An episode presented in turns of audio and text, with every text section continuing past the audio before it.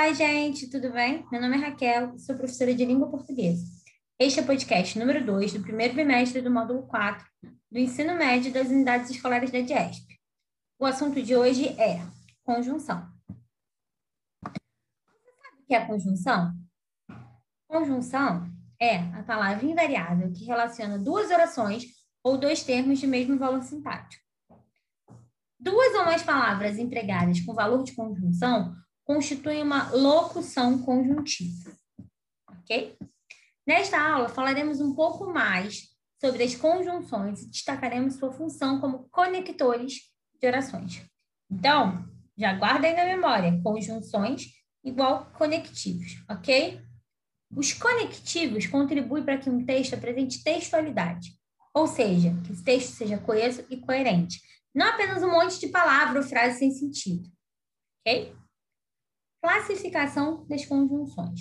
As conjunções podem ser coordenativas, elas podem ligar palavras e orações de mesmo valor sintático, ou elas podem ser subordinativas, inserir uma, inserir uma oração na outra, estabelecendo entre elas uma relação de dependência sintática. Vamos ver a relação desses conectivos e os sentidos estabelecidos por eles, ok? As conjunções coordenativas ligam dois termos ou orações e estabelecem entre eles esses termos ou orações, um tipo de relação. Então, por exemplo, nós temos as aditivas, que, tem, que estabelecem uma relação de adição e soma, como o nome já diz. Então, a gente vai ter aí o nem, por exemplo. É, o homem não fuma nem bebe, ok? As adversativas, oposição, que estabelecem uma oposição ou um contraste. Que aí é o mais, porém, todavia, contudo. Fui ao mercado, mas não comprei nada. As alternativas que marcam, que estabelecem a relação de separação ou exclusão. A gente tem aqueles ou, ou, ou, já, já, quer, quer. Ou você trabalha, ou você estuda. As conclusivas, que, como o nome já diz, estabelecem as relações de conclusão. Logo, pois, portanto, por isso.